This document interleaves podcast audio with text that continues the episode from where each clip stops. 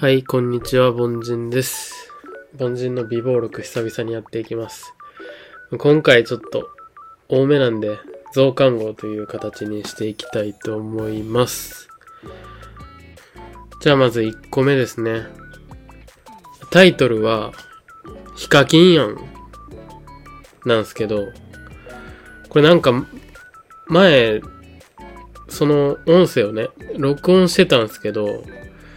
忘れてて。で、今更なんですけどね。まあ、ある電車に乗ってた時に、聞こえた音が、ヒカキンやんと思って、まあ、その場ですぐに録音をして、まあ、あの、いても立ってもいられず、友達何人かに送ったというものになっております。まあ、僕個人的にはヒカキンにしか聞こえなかったんで、まあちょっと聞いてみてください。どうぞ。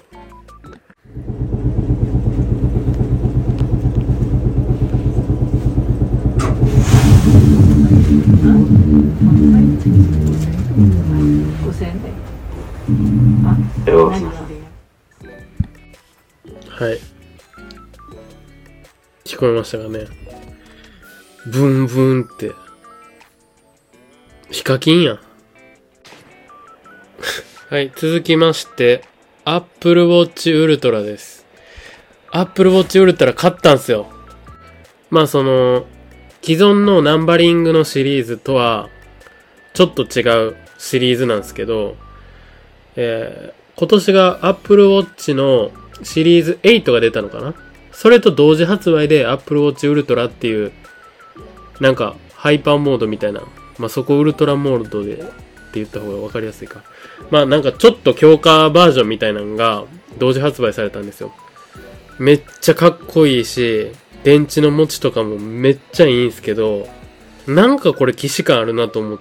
たら、これもうエターナルポースやん。でかいんすよね。画面が。ごっついんすよ。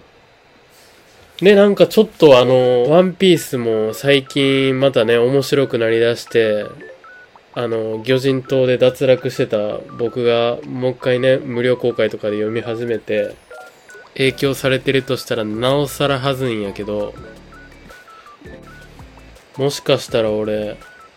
もうちょっとしたらグランドライン入るんかもしれん。はい、続きまして、あーロックマンエグゼね。そうなんですよ。えー、来年かな ?2023 年に、ロックマンエグゼが、スイッチで、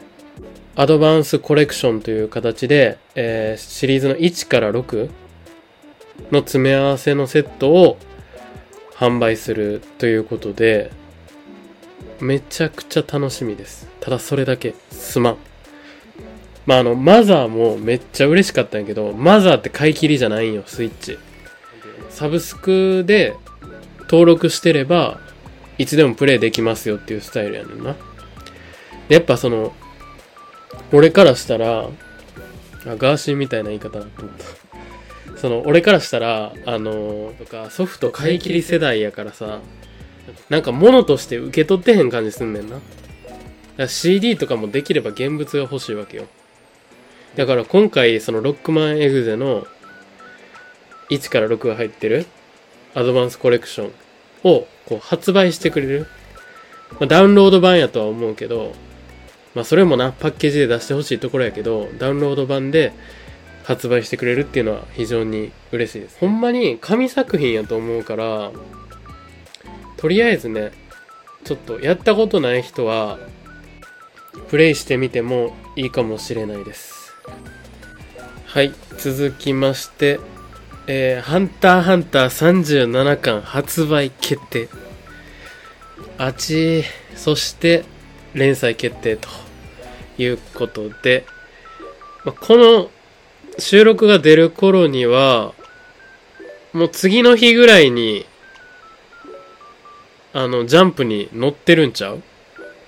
多分やけど、知らんけど。で、まあ、楽しみなんは、みんなよ。当たり前や。だからまあ、そこの部分は、みんな同じ意見やろから、置いといて、あえてね。あの、調べたんよ。ハンターハンターさ、前回のその36巻が出たのが2018年なんよね。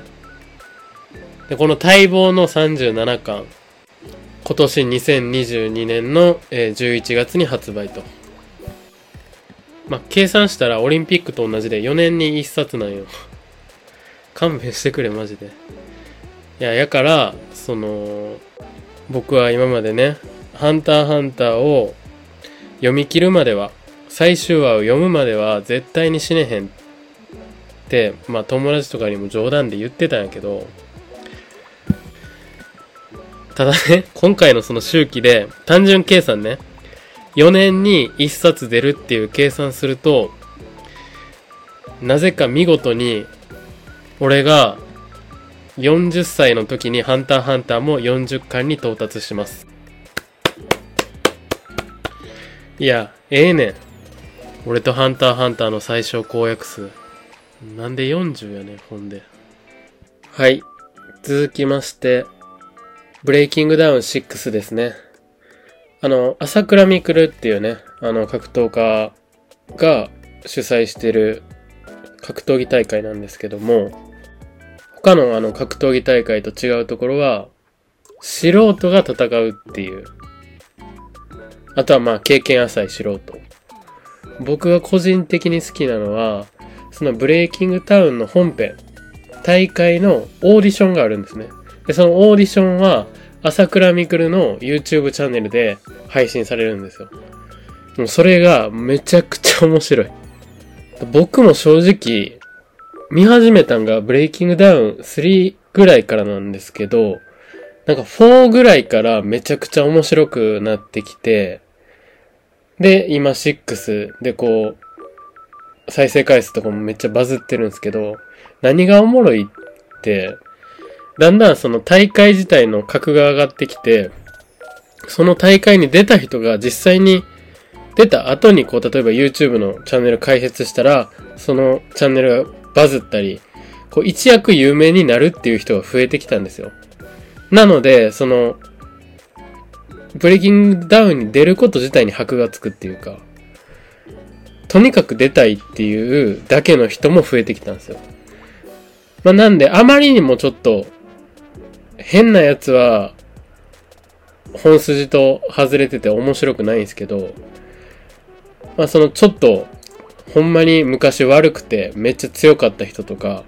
まあ、そういう人らがそのオーディションに参加して、茶番みたいな喧嘩とかし始めるんですよ。こう、いきなりその、あの、対戦相手側に結構有名な人、瓜田さんとか、バン中村とか、